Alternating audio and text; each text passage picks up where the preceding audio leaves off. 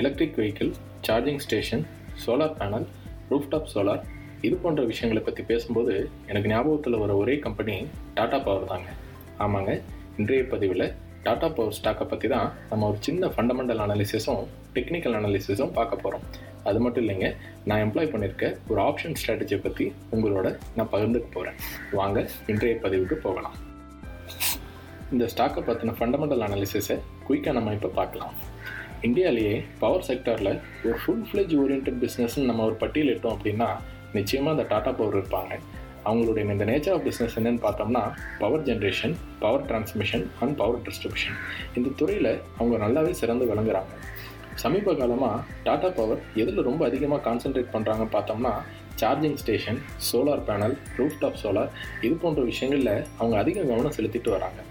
இது மட்டும் இல்லைங்க தமிழ்நாடு கவர்மெண்ட்டோட ஒரு பெரிய கான்ட்ராக்டில் கூட அவங்க சைன் பண்ணியிருக்காங்க.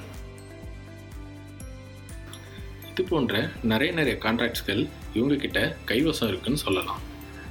இன்றைய தேதியில் எழுபத்தி ரெண்டாயிரம் கோடி மார்க்கெட் கேப் இருக்கிற இந்த கம்பெனியோட பேர் கம்பெனி லிஸ்ட் நம்ம எடுத்தோம் அப்படின்னா அதில் Adani green JSW energy Adani power power grid corporation இது போன்ற சில கம்பெனிகள் நம்ம பட்டியலிடலாம். டாடா பவர் கம்பெனியோட ஸ்டாக் ஹோல்டிங் பார்ட்டன் பார்த்தோம்னா இதில் promoter share holding forty six point eight six percentage இருக்குங்க எஃப்ஐஐ சொல்கிற ஃபாரின் இன்ஸ்டியூஷனல் இன்வெஸ்டரோட ஷேர் ஹோல்டிங் பார்த்தோம்னா ten point two eight percentage இருக்குங்க. டிஐஐ சொல்கிற டொமஸ்டிக் இன்ஸ்டியூஷனல் இன்வெஸ்டரோட ஷேர் ஹோல்டிங் பார்த்தோம்னா fourteen point one nine percentage இருக்குங்க. சரிங்க இப்போ நம்ம ஃபண்டமெண்டல் அனாலிசிஸ் பற்றி பார்த்துட்டோம். இப்போ நம்ம டெக்னிக்கல் அனாலிசிஸ் பற்றி பார்க்கலாம். டாடா பவர் ஸ்டாக்கோட ஃபேஸ் வேல்யூ என்னன்னு பார்த்தோம்னா ஒரு ரூபாங்க. அதாவது ஒரு ஷேர் ஒரு ரூபாங்க.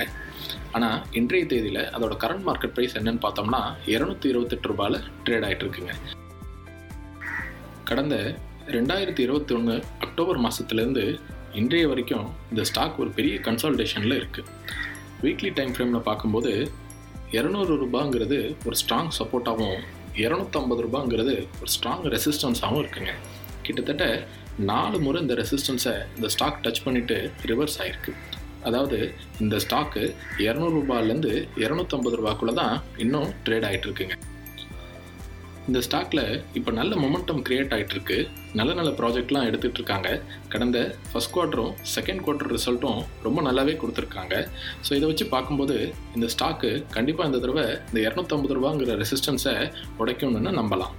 சரிங்க. இப்போது நான் எம்ப்ளாய் பண்ணியிருக்க ஒரு ஆப்ஷன் ஸ்ட்ராட்டஜியை பற்றி உங்களோட பகிர்ந்துக்க போகிறேன் இந்த ஸ்டாக்கில் நான் எம்ப்ளாய் பண்ணியிருக்க ஆப்ஷன் ஸ்ட்ராட்டஜி என்னன்னு பார்த்தோம்னா இரநூத்தம்பது ரூபாங்கிற கால் ஆப்ஷனை டிசம்பர் எக்ஸ்பைரியில் வாங்கியிருக்கேன். இரநூத்தம்பது ரூபாங்கிற கால் ஆப்ஷனை நவம்பர் எக்ஸ்பைரியில் விற்றுருக்கேன் கிட்டத்தட்ட மொத்தம் நாலு லாட் நான் இதில் எம்ப்ளாய் பண்ணியிருக்கேன் லோயர் பிரேக் ஈவன் என்னன்னு பார்த்தோம்னா இரநூத்தி முப்பது ரூபா வருதுங்க. அப்பர் பிரேக் ஈவன் இரநூத்தி எண்பத்தஞ்சு ரூபா வருதுங்க. இதோட மேக்ஸிமம் ப்ராஃபிட் எனக்கு ஒரு லட்சத்தி மூணாயிரம் ரூபாயும் மேக்ஸிமம் லாஸ் முப்பத்தி மூணாயிரத்தி தொள்ளாயிரம் ரூபாயும் இருக்குங்க. இந்த ஸ்ட்ராட்டஜிக்கு பேர் கேலண்டர் ஸ்ப்ரெட்டுன்னு சொல்லுவாங்க. இந்த ஸ்ட்ராட்டஜி ரொம்ப நல்ல ஸ்ட்ராட்டஜின்னு சொல்லலாம். இதை பற்றின விவரங்கள் நம்ம வர வர பதிவில் இன்னும் அதிகமாக பார்க்கலாங்க.